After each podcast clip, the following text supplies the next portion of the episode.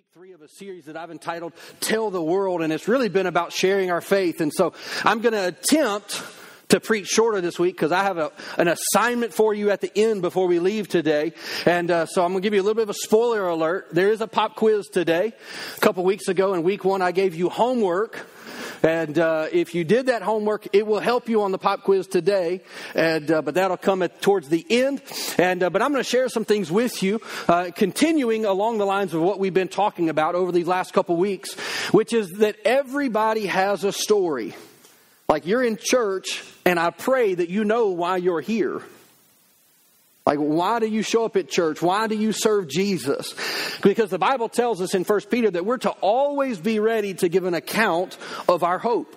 Why do I hope in Jesus? Why do I believe that He has forgiven my sins? Why do I believe that He is coming back for me to take me to a place that is way better than this planet? We call it heaven. And the Bible says we ought to all, not just me as, a, as somebody who communicates the Word of God publicly, but we should all be ready to tell our story. Now, you can call it your testimony, you can call it all these things. It's your story, and it's unique to you.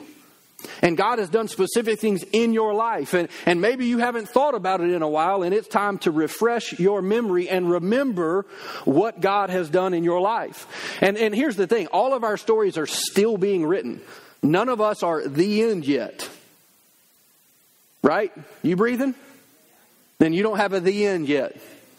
So your story is still being written. And so wherever you may find yourself today, I have really good news, which is your story can be better. And God wants to write a better story in your life and for you and through you. And, and so over the last couple of weeks, we've been talking about this and even not just about really sharing our own story, although that is important. And we've been kind of the, the focus scripture, if you will, comes out of John chapter 4. And I'm just going to read two verses here. Uh, verse 35 and 36 out of John 4, Jesus is speaking to the disciples and he says, Hey, wake up and look around you. Pay attention. Open your eyes. The message translation says, I'm telling you to open your eyes and take a good look at what's right in front of you. The fields are already ripe for harvest, and the harvesters are paid good wages, and the fruit that they harvest is people brought to eternal life. Paraphrase, What's the fruit that we actually produce? Is people coming to Jesus. People putting their faith in Jesus. People putting their trust in Jesus. And we all have this responsibility. It's not just, well, Pastor, that's your job. My job is to train you to reach people. That's actually my responsibility. Now, I still have a responsibility to reach people in my day to day life. And so, but it's a shared responsibility between all of us. It's not just one person's job or just a select few people's job or, well, that person has the gift. Well, that's fine, but that doesn't uh, pull me away from my responsibility as a believer. Is that, you know, the Great Commission, go into all the world. In other words, wherever your feet go, share the gospel. Wherever you find yourself, share the gospel. You're like, well, I don't know how to do that. We can help you. But it starts with you knowing your why. You got to know why you're following Jesus. I challenged you in week one to write it out.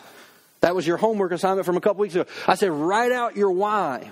Why are you serving the Lord? Why are you following after Him? And so, um, you know, so we've been sharing that. And so, I, I, even in the last couple weeks, I'm going to recap just a couple of things here before we get into some content for today. But I told you that the goal of the church is to help us to follow Jesus and to equip us and energize us to share our faith. How many of you remember me saying that? That's the goal of the church. The goal of the church is not to show up, have a service, and go home and nothing changes. The goal is to come here, charge our batteries so that we have a reason to go out and to share our faith. And we don't need to give people stale relationship. Like we ought to be passionate about what God is doing and has done in our life. And here's the thing only we can control that. We control our passion level. We can say, oh, well, the Lord's got to do something. He will if I'm hungry. The Bible says, if you're hungry, I will feed you. If you're thirsty, I'll give you something to drink. And so there's this passion element into our relationship with God. And if it's gotten stale, it's not on God's end. And I say that as somebody who's just as human as you are. And so, I, you know, I mean, I have certain routines, and every now and then, kind of like today, I want to break up the routine. Why? Because sometimes you have to break up your routine. I was in a small group. We were reading a book. It was a couple semesters ago uh, in our men's one that we do on Tuesday mornings. Which, by the way, I'm not a morning person. Like if I see the sun rise, something is wrong. That's the way most days happen. I mean, I'll go out there and howl at the moon all night long, but uh, but I get up at five fifteen on Tuesday mornings just to come be in relationship. It's a sacrifice. Do I want to get out of bed? Absolutely not. And every week, I make the sacrifice. Why? Because I need it, right? And well, anyhow, but so sometimes you need to break your routine. Well, there was a, a, little nugget that I pulled out of a book that we had read together and we were discussing, and there was a, a phrase that the author had written in the book, which was a change of pace and a change of place will bring a new perspective. And sometimes, even in our devotional life, in our walk with the Lord, we just keep doing the same thing, the same thing, the same thing, the same thing, and we wonder why it gets old. Maybe you need to change it up. Maybe you need to do something different. Maybe you need to change up your routine. And every now and then I do that just because I get bored with it. And I'm like, I just need something different. I need to be challenged differently. And so I'll do something different purposefully. Why? Because if I'll change my pace, sometimes it's even my place, like my physical location, I'll get away and go somewhere just to connect with God in a different way. Because it's, you know, you get in your routine, you're like, well, I'm in my chair and it's perfectly for me, and I sit here and I got my, my drink over here and I got my snack over here and I got my Bible right here and the light's just right and the music's just right and the air conditions hit me just right and the glory fills the room. That's the way we feel sometimes. Well, sometimes you need to change all that. Because sometimes you can become so dependent upon your environment that you can no longer connect with the Lord. And that becomes a problem, right? That's not my notes, that's all for free. And, uh, so. But no, when we come to church, we need to what? We need to be stirred up.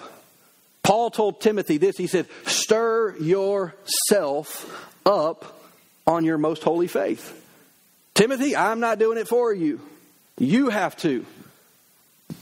And if you come to church thinking that I have the ability to stir up your faith, you're looking at the wrong person. I'm just a vessel. I'm a channel that God can use, yes, but just like you. But you have to do something with it, right? And so, even in our learning, and, and, some of you are way more educated than me and can tell me all the specifics, but there's two types of learning. There's lecture, which is this right here. But how many of you know you don't learn that much in this setting? You learn in a lab. And we're going to do some lecture today and we're going to do some lab today. That's why you're sitting at a table. Because I don't know, how many, how many of you are like me and are hands on people? Like, don't tell me to do it, tell me how to do it, show me how to do it, and then let me do it. Why? Because if you just tell me and I watch you, I'm probably not going to remember. Or I'm going to say, Can you do that again? Or I'll start doing, like, Hey, how did you do that? You know, I did electric work for a number of years, and I, so I, I, worked with a, a, friend of mine who was an electrician for 25 years, and there were certain little things that he would do that I just kind of picked up on. I'm like, hey, why do you do this? And why do you do that? And he's like, I don't do that. And then he would do it and be like, I guess I do. And I'm like, well, why? And he would tell me, and I'm like, thank you. And then I started doing it that way. You know, and so even there are things in our life, though, that we need to pay attention to and figure out, but it's hands on. It's not just, hey, you live off of my relationship with God. It won't work. Like, it's a personal relationship. God wants to be in connection with you. And, and, so, but out of, out of that relationship can actually become the passion to reach what God cares about, which is people. If I'm connected to God, I will care about what He cares about. I care about what my wife cares about most of the time. Full discretion here. But there are things, I'll give you an example. When we were dating, I went to a ballet. Do I look like the kind of guy that likes to attend a ballet? You may love it. it is not my thing. But because I loved my wife, I loved the ballet. At least for the moment. I told her I did. but when you care about somebody, you do care about what they care about. Well, if we have a passionate relationship with the Lord, we're going to care about what He cares about. And we've talked about this over the last couple of weeks is that God loves us, but we're found. We're in the family. He is distracted by that which is lost, which is other people. Well, how are lost people going to come to know Jesus? You're sitting right here. I think it was in week two that I told you that you're a local missionary, that this is your missions field. And sometimes we can have the mindset, well, one day I'll go on a trip somewhere. Yeah, but you're planted in a field right now. And if you'll look up and pay attention, there's harvest all around you. So we've been discussing these things. And so, uh, you know, I would encourage you with this is that we need to live and to love in a way that makes people ask why. We were just singing about this. I will build my life upon your love. Well, love motivates. Love will make you do some goofy things that you wouldn't normally do. But yet, love will motivate you to do those things. And so that's how we ought to live before people. We need to live a life that's not just not weird, but it is a little peculiar. It is different than the world's normal flow of life. But we ought to love differently. Why? Because it is the hallmark, it is the defining characteristic of a Christian. Jesus said this you will be known by your love. Not by your faith, not by your deeds, not by all these other things, by your love, specifically for one another. And so that's the challenge to us as believers. You go read 1 Corinthians 13, 4 through 8. And if you really want to be spiritual, read it in the Amplified Bible and then just go do that. You could live on those four verses for a long time and keep working. It's tough, but that, yet that's yet God says, "I'm going to give you the desire and the ability to do everything that I desire for you to do." God's not saying you have to muster this up. He said, "I'm going to put that desire in you." So let me ask you a question. So now we're going to get into some new content. That was all recap and freebies. This is new stuff. This is just an honest question that you can reflect on. If God answered every single one of your prayers right now. Every single one. Everything that you've asked the Lord for. Here's my question for you Would it change the world or would it just change you?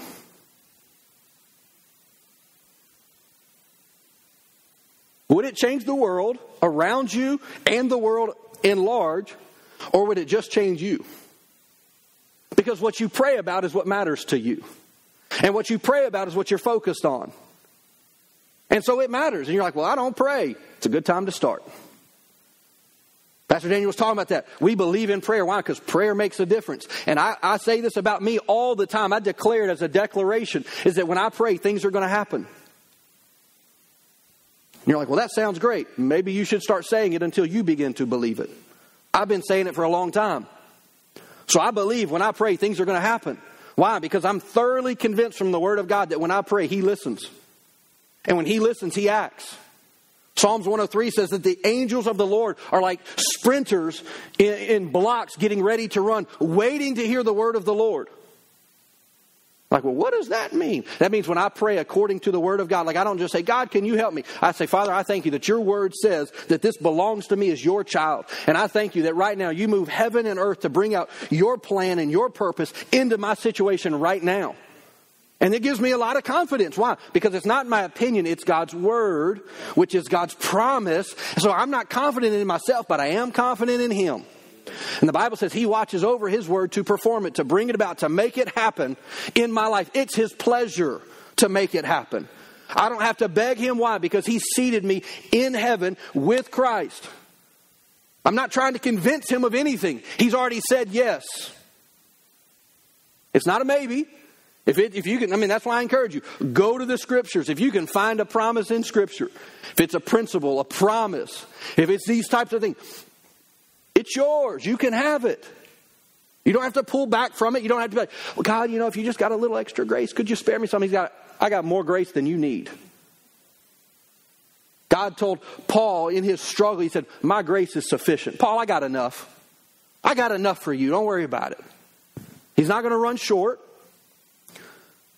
And, so, even as we're praying, we need to be open and enlarge our vision. We need to start asking God, God, give me eyes to see opportunities to reach lost people around me. You're like, I don't know any lost people. That's the greatest lie of the enemy that you can believe. You know more lost people than you do saved people. And if you don't, get out your house. Go to the park, go to the restaurants, go somewhere where there are people, and you will find lost people. And I believe if you pray, like we pray, Lord, send laborers across their path. How about we start praying, Lord, make me that laborer? Make me that person. Like God, I've got my antennas out and I'm looking for opportunities to speak your goodness into people's life. And it doesn't mean that you're shouting and yelling and all these. Sometimes it's just having the right word at the right moment for the right person. And say, hey, I know that you're struggling with this, but can I just share a little bit of wisdom with you? And hey, I'm going to pray for you. You would pray for me? Absolutely. You want me to pray right now? They may be like, oh, no, not right now. Okay. But you'd be surprised how many people would say yes. Yeah, let's pray right now. I mean, they, their willingness will actually make you uncomfortable. You're like right here in the grocery aisle. Yep. Why? Because they're desperate for an answer. They need an answer. So if you want a passion for those who are far from God, start praying for lost people that you know. Start praying that God gives you eyes to see people that you may not be aware of. Why? Because your passion will follow your prayers. What you focus on becomes important to you. Excuse me. so this is important. Mm, goodness. Let me drink a little bit of water. I never drink water when I speak, hardly.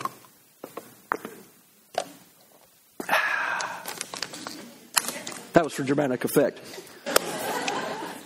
I'm learning from Aaron. I'm taking tips, you know. I needed some I needed some dramatic music right there, but no, but when we pray, it really serves a threefold purpose. Is it first and foremost prayer or our fellowship with God is just that. It's for fellowship with the Lord. It's relationship time with the Lord. But it's also for confrontation against the enemy. It's not just kumbaya, it's, it's, it's battle stations. Why? Because the Bible says, take a firm stand against the evil one. Why? Having done all to stand, you keep standing. You put on the spiritual armor. Go read in, in, in Ephesians where it talks about putting on the whole armor of God. Why? Because we're in a fight.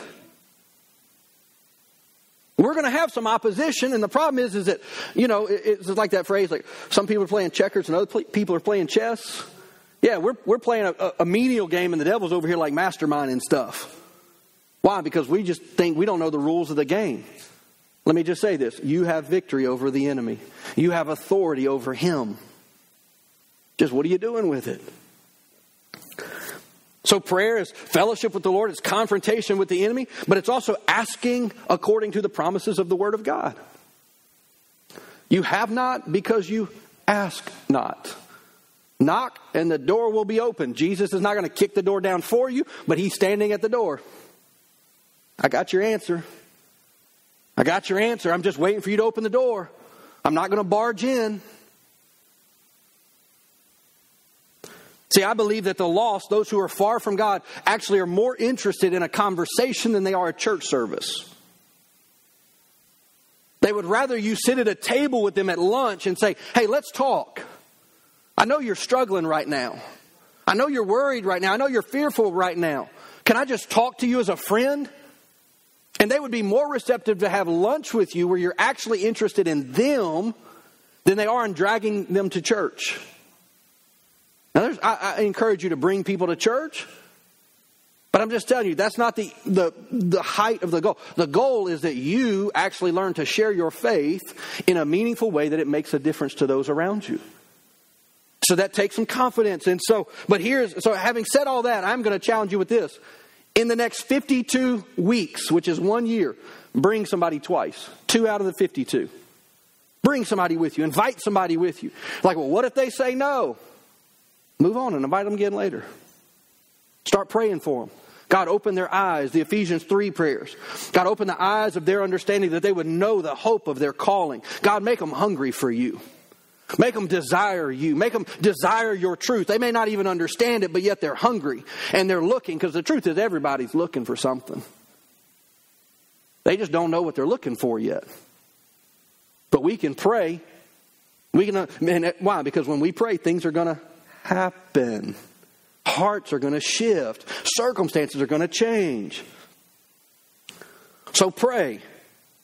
Now, some of you probably have the thought, well, I thought I did my part. I showed up at church. Well, that's because you've been taught wrong. I don't mean that to be offensive, but it's look, I just read the Bible and I believe the Bible. And I take the Bible over anybody else's opinion. So it is the supreme authority for me. And according to Scripture, the goal is not coming to church, the goal is reaching people. I mean, it, it was primary and of utmost importance. And so in 2 Corinthians chapter 5, read um, three verses, four verses here. Verse 17 is a very familiar uh, scripture, if any man be in Christ, he's a new creation. Old things are passed away. Behold, all things have become new. Here it says that anyone who belongs to Christ has become a new person. The old life is gone and a new life has begun. And all of this is a gift from God. You can't earn it. You can't deserve it. It's a gift. You just have to receive it. It says, who brought us back to himself. In other words, you didn't go to God. He came to you. That's an important truth. You want to know how to share your faith? This is a great way. In other words, it's by God's grace alone that I'm saved, not by works. I can't earn my way to Jesus. He came for me, He came for you. It said, and God has given us, notice that us word. I think I highlighted it. No, yes, I did. Given us this task. Not me, not pastor, not the professional Christians, not those super spiritual people. He gave all of us an assignment. He gave us the task of reconciling people back to Him. Like, what does that mean? To restore relationship, to bring back to original intent. That's what that word really means. It says, For God was in Christ reconciling the world to Himself, no longer counting people's sins against them. You want to win some people to Jesus, tell them their sins are forgiven and quit telling them that they're just a sinner. Now, they have to receive forgiveness. And, you know, I mean, you have to believe in Jesus, not just a, a super hyper grace thing. That's not what I'm saying. So please don't read into that. But what I'm saying is every sin that it will ever be committed has already been paid for. But we have to receive that forgiveness. But many people are so aware of their sin that they don't know anything about forgiveness or they don't believe that it's actual truth there. So it says that, that God is no longer counting people's sins against them. And it says that He gave us again gave us this wonderful message of reconciliation. We are God or Christ ambassadors. God is making his appeal through us, so we speak for Christ. If somebody's going to hear Jesus talk to them, it's going to sound a lot like you. That's what this verse is saying. And it says that they're going to hear Christ's plea, which is come back to God. For God, who made Christ, who never sinned, to be an offering for our sin, so that we could be made right with God through Christ. This is the goal. This is what God has for us. This is our assignment. You're like, well, I don't know what God wants me to do. He's given you an assignment right there. You start doing this, the rest you can figure out. You've got gifts, varying, yes, but we all have a responsibility. It's not one person or one group. It's our responsibility. In the very beginnings of the church in Acts chapter 1, Jesus has been resurrected from the dead. It's this amazing, glorious moment. He's gone to the cross, died, risen from the dead. It's this amazing moment. And so we see the birth of the early church happening in the book of Acts. They start gathering together, they start doing things, and Jesus comes to them.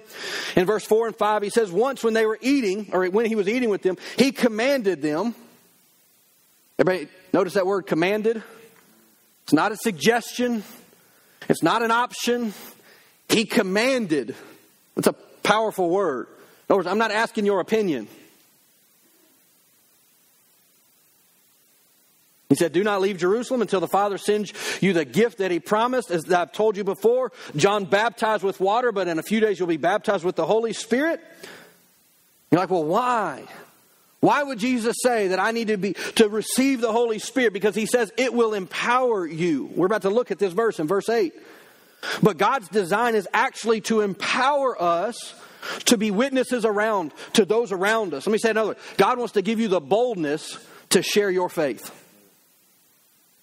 Now, you can stir it up, but God will actually help you. And will give you the boldness because look, I think the I think our culture is tired and worn out on kind of cowardice Christianity. Our culture has no problem shoving their agenda down our throat. That's not a political statement. But I live by a different set of rules, and you should live by a different set of rules or a different ordinance to your life. Your world should orient around a different set of rules. Well, those that they want to live by will lead to death. The ones that I live by, according to scriptures, what leads to life and life more abundantly. So if I've got the goods, why would I not tell people, hey, that's bad and this is good? I mean, Romans 1:16 For I am not ashamed of the gospel of Christ. Why? Because it is the power of God unto salvation. I can't save myself, but Jesus can. I can't fix myself, but Jesus can. I can't heal myself, but Jesus can. I can't make sense of the chaos of my thought life, but Jesus can help me by, by what? The power of the Holy Spirit. And that's why Jesus says, hey, don't go past go until you get the Holy Spirit. Verse 8 says that you will receive power when the Holy Spirit comes upon you. Power for what? And you will be my witnesses. This is why we need the power of the Holy Spirit. It's not just so that we can have some spiritually elite status. It's so that I can stand firm in a trying time, in a trying day. Why? So that I look different and sound different and behave different than the culture around me. Romans 12 says that the world will try to pull me down to its level of immaturity, but yet the grace of God will cause me to rise up in maturity to live differently. So that what? People will ask me, What is different about you? This is the gospel. This is our responsibility as believers. It goes on and it says that we're to be witnesses telling people about Jesus everywhere we go. Where should I share Jesus? Are your feet there? Yes. Now, again, do not be weird and tell them you go to church here. the most effective form of evangelism, evangelism or sharing your faith is when you are you. Because people trust you, but when you get funky, they get weirded out. Be you. We talked about this in week one at the very end. I gave you specific steps. And yet it gives us some, it does get, qualify some areas. It says, in Jerusalem, in the city you live, in Judea, the state or the nation that you live, and to the uttermost parts of the earth, to the ends of the earth. So let me ask you a question. If I called you to court and said, I need you to be a witness for me, what does that mean? What am I asking of you?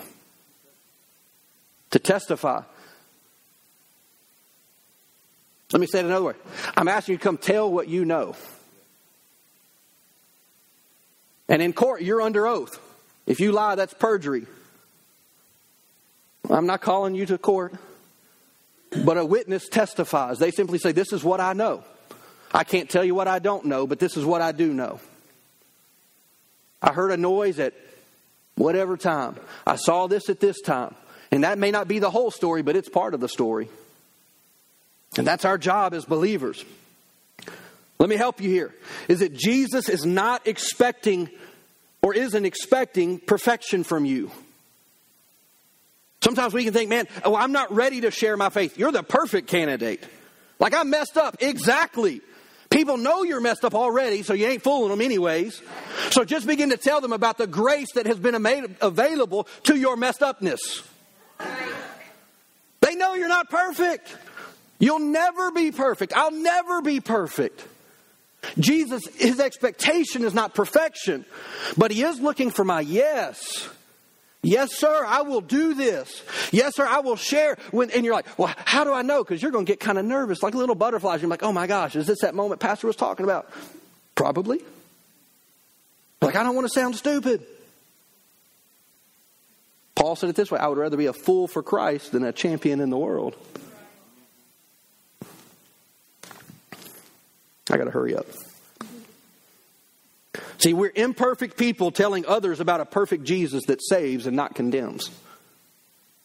Romans 8, there is therefore now no condemnation. Now, no condemnation for what? For those who are in Christ. I don't need to feel guilty about my past. It's part of my story, but the beauty of the story is not in what I did, it's in what Christ has done in the middle of it. That's the beauty of the story. So I want to shift just a little bit because we've, we've talked about over the last couple weeks really about impacting your world. And in probably the next five minutes, I want to share another aspect of this because, you know, I've been sharing with you now for this is the third week about sharing your faith in your context, in your world, and that's important. But we also have more responsibilities as well than that. Is that we go to Jerusalem, we go to Judea, but we also go to the ends of the earth. Some of you don't even realize this, but every month when you give, we take a tithe, a 10%, and we sow it every month all around the world in ministries and in opportunities and all kinds of avenues. So you're already actually giving to global missions, whether you intended to or not. Why? Because missions matter. They really do. Why? Because God cares. Let me give you a couple of statistics, or just really mainly one, but there are 4 billion people on the planet right now that don't know Jesus. Many of them have never heard of the name of Jesus. 4 billion. There's a little over 7 billion people on the planet right now.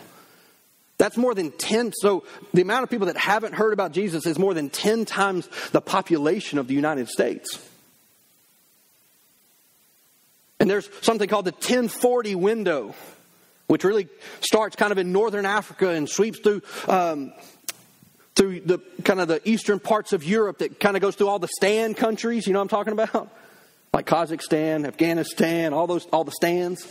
It goes through there, goes through India, it goes into much of the Orient. It's where the predominant number, it's also one of the most densely populated areas of the entire world.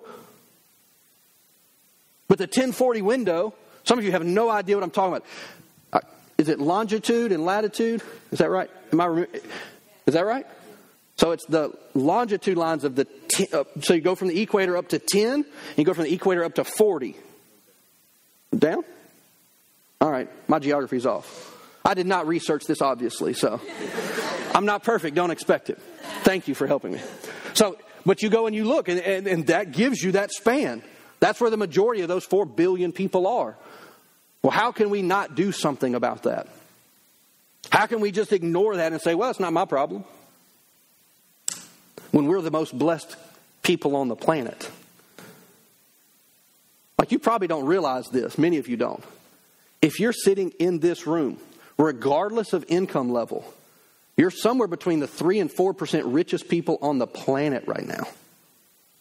Like, our poorest people are wealthy by worldly by the world standard. Look, I've been to the dumps in, in the Philippines. And I've watched families go and dig through the trash to get their meal for the day. I've been all over the world.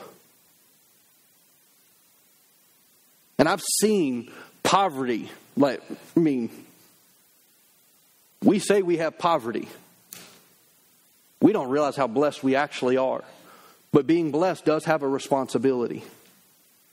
And we're actively engaged in doing things. And so I want to remind you of something that we did last year, because I, I actually just recently heard this, is that the number one biggest bang for your buck regarding the gospel is to send money to Afghanistan right now. It, it, reaches more people, like per person. It's the biggest, best investment. Last year, about, well, just about a year ago in a month, we sent a little over 12, 1300 Bibles to Iran. Do you know where those Bibles also went? Right across the border into Afghanistan. We gave a little over seven, eight thousand dollars in the course of a month to print Bibles in Farsi. How many of you know that you've forgotten about it, but those people haven't? That those Bibles are still being handed from one person to another because they get persecuted for their faith, and yet some of you were able to be a part of sending a Bible in a language that they could read. I'll give you another interesting statistic. You can translate the entire Bible for less than a million dollars into a language that does not have a Bible today. You can translate a single verse for $35. See both ends of the spectrum. And there's an active push right now to get the Bible written in native languages around the world so that nobody can't read the scriptures, so that it's available. So I'm going to share something I'm going to call vision gap. This is something that I'm believing God for us to do as a church because it hasn't been a part of, of, of what we've done, at least in the last four years that I've been here.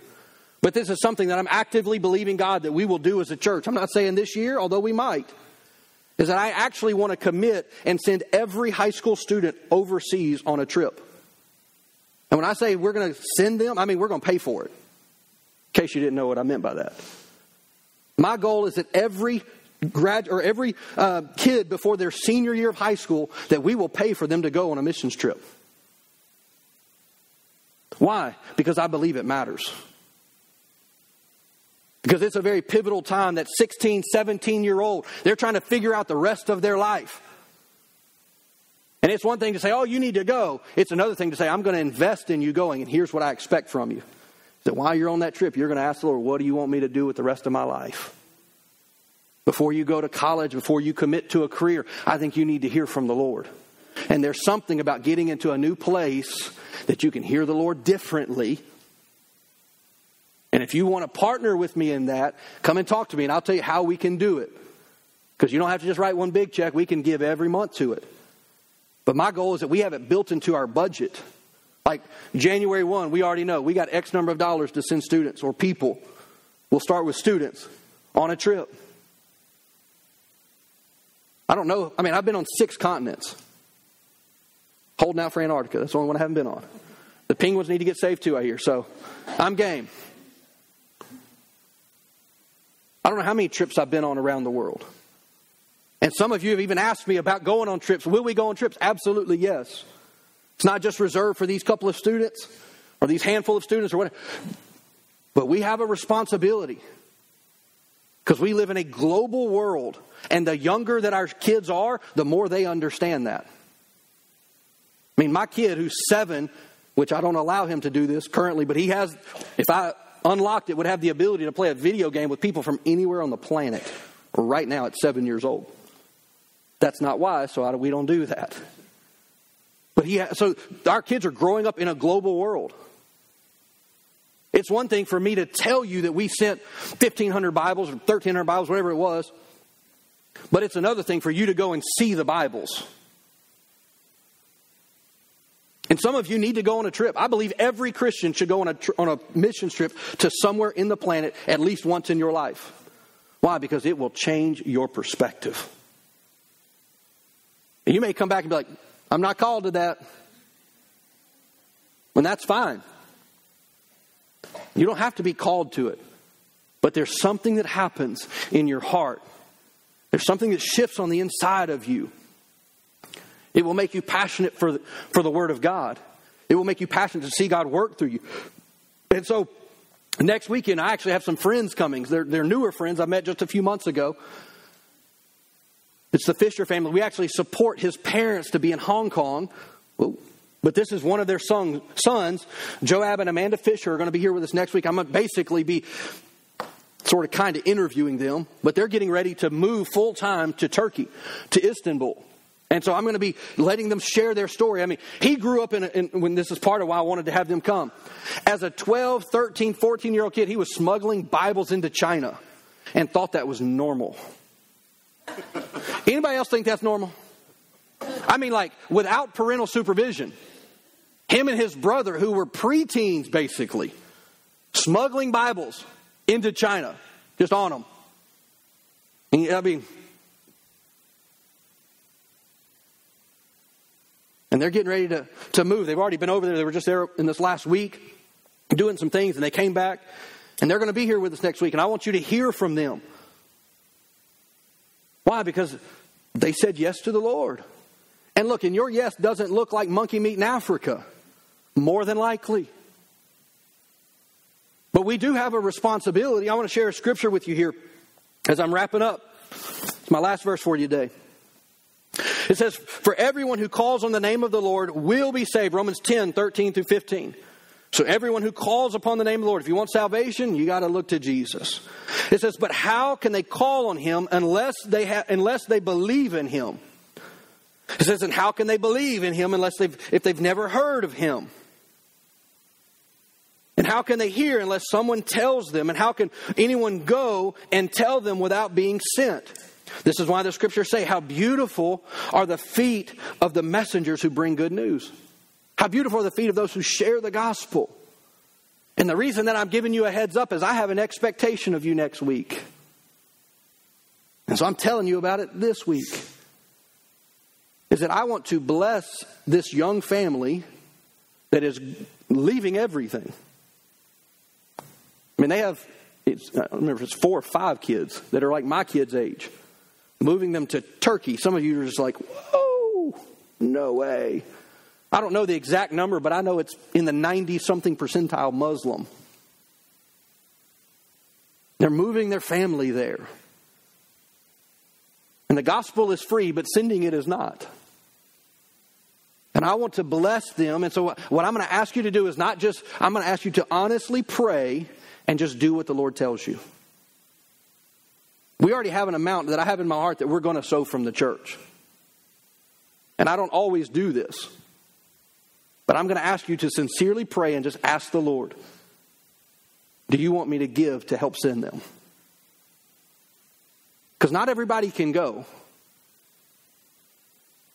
But if nobody goes, there's nobody to send either. And so I want to bless them financially because it takes resources. This is not a pressure thing, it's really not. I'm just asking you to pray and just be obedient. Let me give you one little principle from Scripture that I've been thinking about this week. And it applies to finance, applies to a lot of things. But the Bible says this in Deuteronomy the, those who are willing and obedient will eat the good of the land. It's twofold willing and obedient. Some of you have been willing, but the obedient part has not followed through yet. And it's time for your actions and your desires to meet. Let me say it another way it's time to put your money where your mouth is. Why? Because if you do, God said, not, not pastor, not the church, God says, if you are willing and obedient, you will eat the good of the land. In other words, God says, if you just obey me, I'm going to take care of you. I got you. I got you. And as somebody who has practiced this in my life for the last 20 something years, God has had me over and over and over. Not to say there haven't been tests, trials, situations, circumstances, all yes. But God has been faithful. God has been faithful. And, and so they're going to be here with us next week, and we're going to pray over them. We're going to send them out. We're going to bless them. And so, one last little thought along that line. I had in my notes I forgot about. There's two things you can do with your money you either spend it or you invest it. If you spend it, it's gone. You're about to go eat lunch in a few minutes. You're going to spend some money, or you've already bought some food that cost you money. You're going to consume that food. That money is gone. So you can do that with your money. And there's nothing wrong with spending your money. It's your money. You get to do what you want with it. But think about it when you go pay for something in the next day or so. Shed a little tear and say bye bye because that money's gone. But you can also invest your money.